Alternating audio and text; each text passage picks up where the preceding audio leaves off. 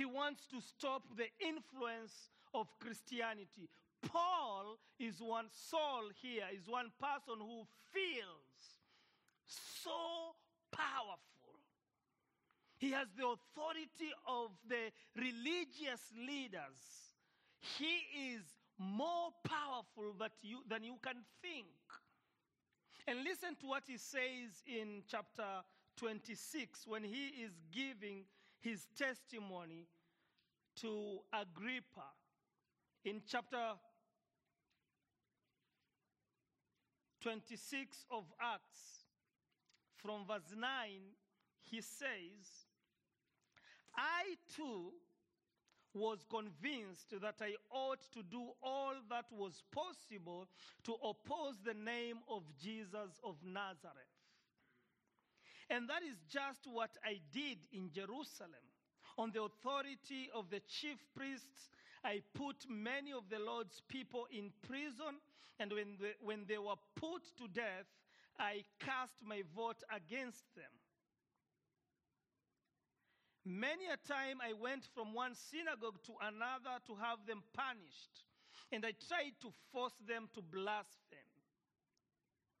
I was so obsessed with persecuting them that I even hunted them down in foreign cities. This is how vicious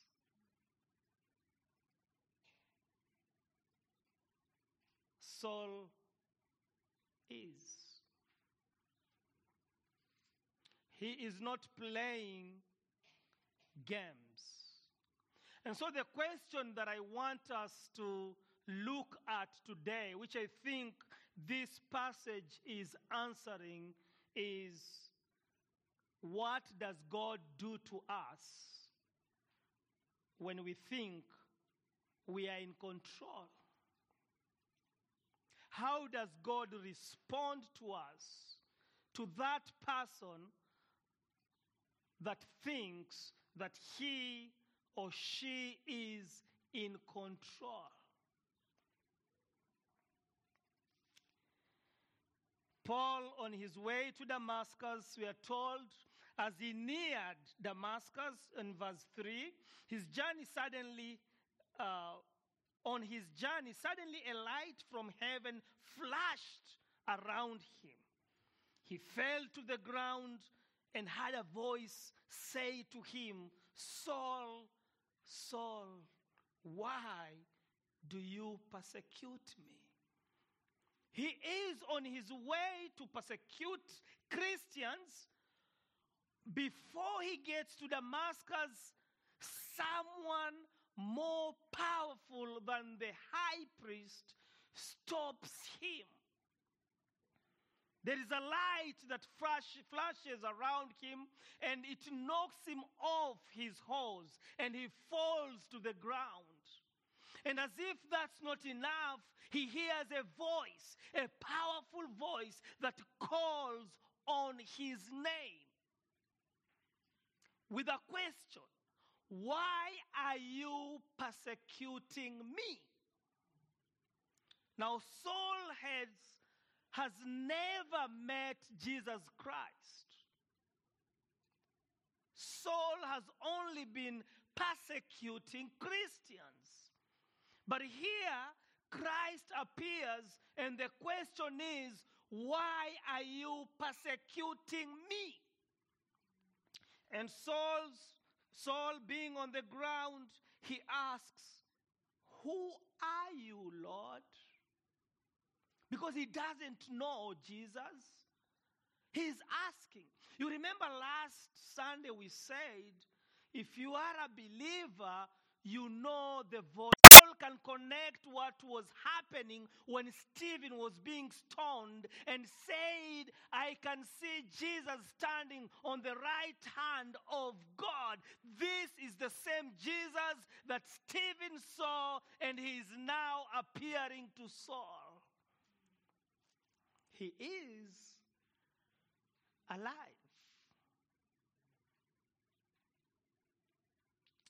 This revelation is Saul's invitation to submit to the Lord. Again, those of you that have been here for a while, you know that we learned here that God's revelation is an invitation for us to be involved. Every time God reveals Himself, He is inviting us to be part of what He is doing. He doesn't just reveal Himself so that we can feel happy, so that we can, we can enjoy the moment. He reveals Himself to tell us what He's doing and to invite us to join Him. This is Saul's invitation to be involved in what Jesus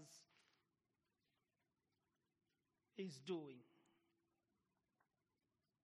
But again, when Jesus says to Saul, I am Jesus whom you are persecuting, there is something here that we should also learn because this tells us that Jesus identifies with the suffering of his people. When they are persecuted, he feels the pain. If you are yet to believe in Jesus, you can do so today. I am Jesus whom you are persecuting. Saul has lost all his power here. This is his end. This is the end of his self centeredness. Everything, the breathing, murderous threats comes to an end here. All the power, the authority from the chief priest comes to an end here. His religion, his understanding, and everything that was pushing him against Jesus Christ comes to an end here.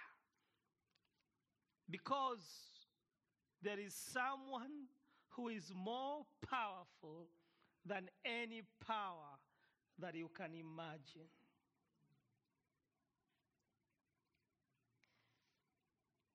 So Jesus tells him, Now get up. So Saul has lost his control. Jesus is in control now. He's the one calling the shots. Now get up. In other words, now you are going to do what I want you to do. Now get up, go into the city, and you will be told what you must do. Saul, at this moment, you have no power. You have been humbled.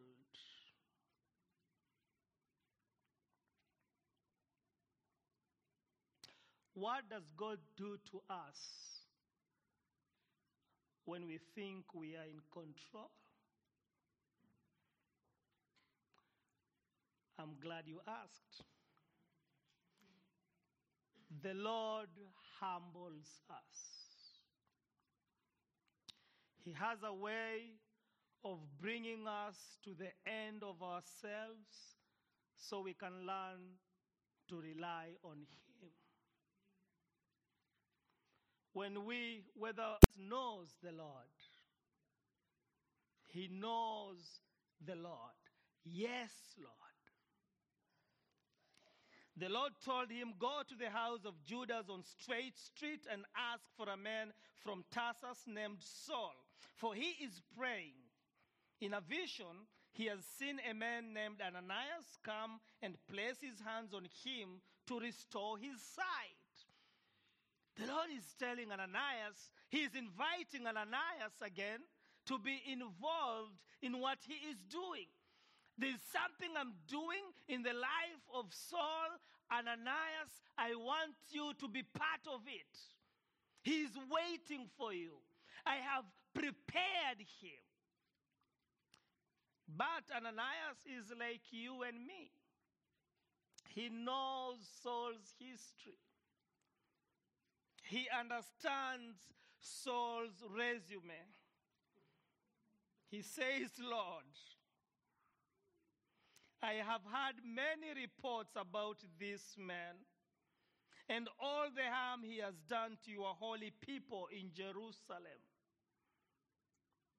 I know about this guy. He is not a good guy. And he has come here with authority from the chief priest.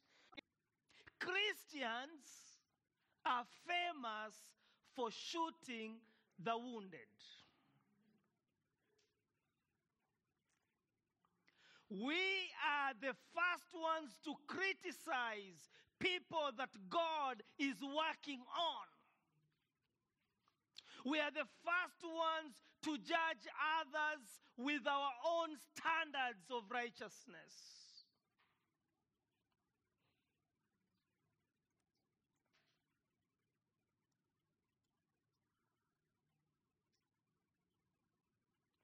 Many of us have missed opportunities where God wanted to use us in someone's life because we focused on their past.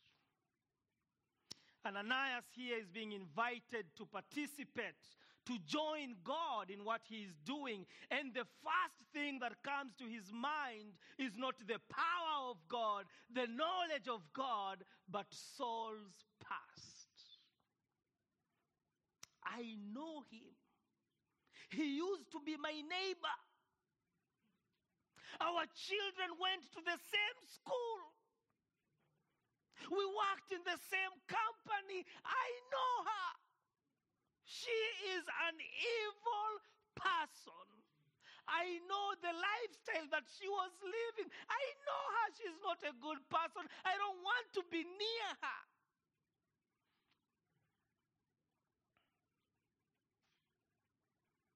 How many times have we looked at people and focused on their past? He's an instrument to proclaim my name to the Gentiles and their kings and to the people of Israel. I will show him how much he must suffer for my name. So the Lord assures Ananias, even though Ananias should have known when the Lord told him, Go, he has seen a vision of you going to minister to him, that should have been enough. But he goes on to assure Ananias that Saul is his chosen instrument.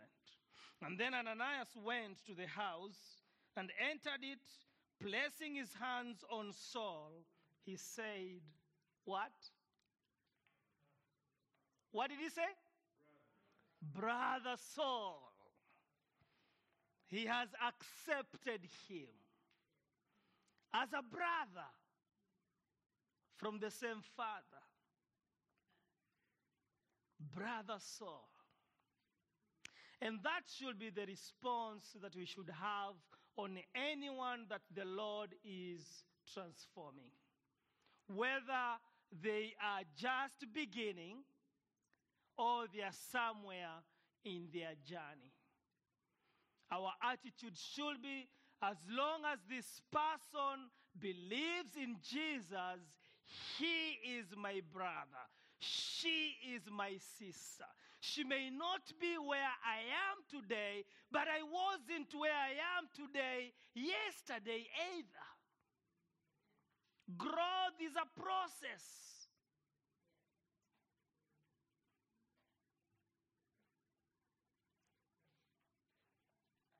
Jeremy.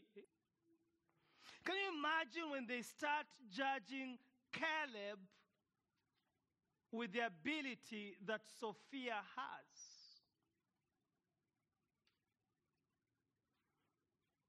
We don't do that to our children.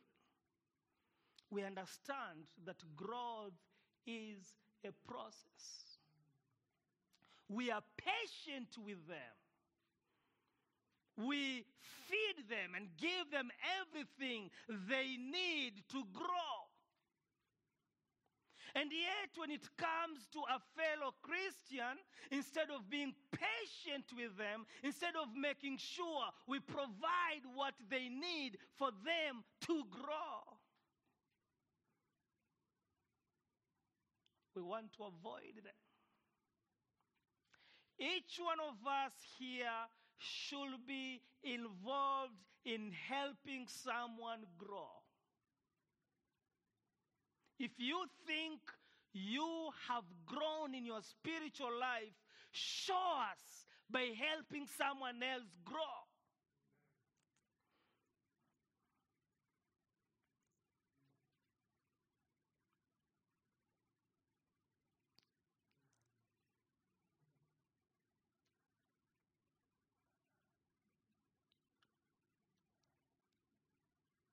About that?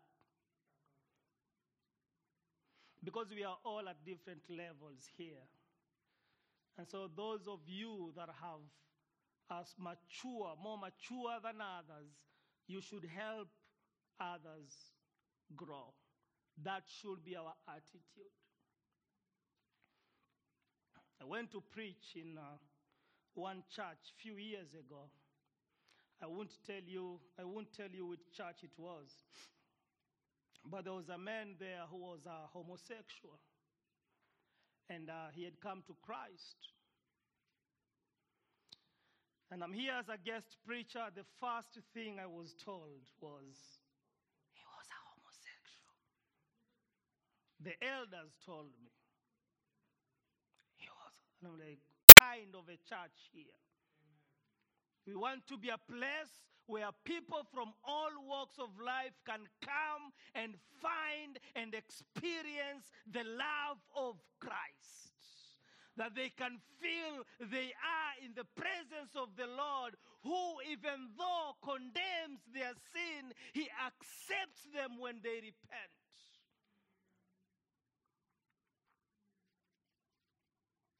Brother Saul. Jesus appeared, who appeared to you on the road as you were coming here, has sent me so that you may see again and be filled with the Holy Spirit. Immediately, something like scales fell from Saul's eyes, and he could see again.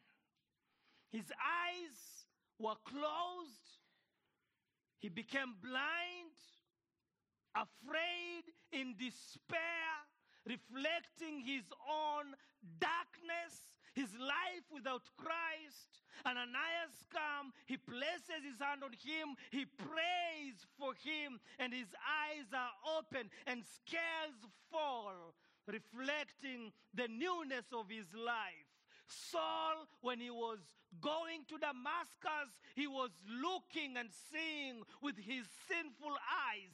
And now the Lord closed his eyes and he's opened them so that he can see afresh, so that he can see differently, so that he can have the eyes that will guide his life as a disciple. From now on, scales may fall from their eyes.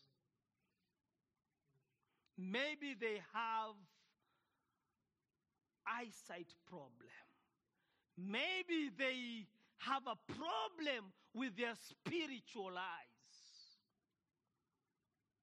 Maybe we need to pray for them. This account reveals the power of God and the joy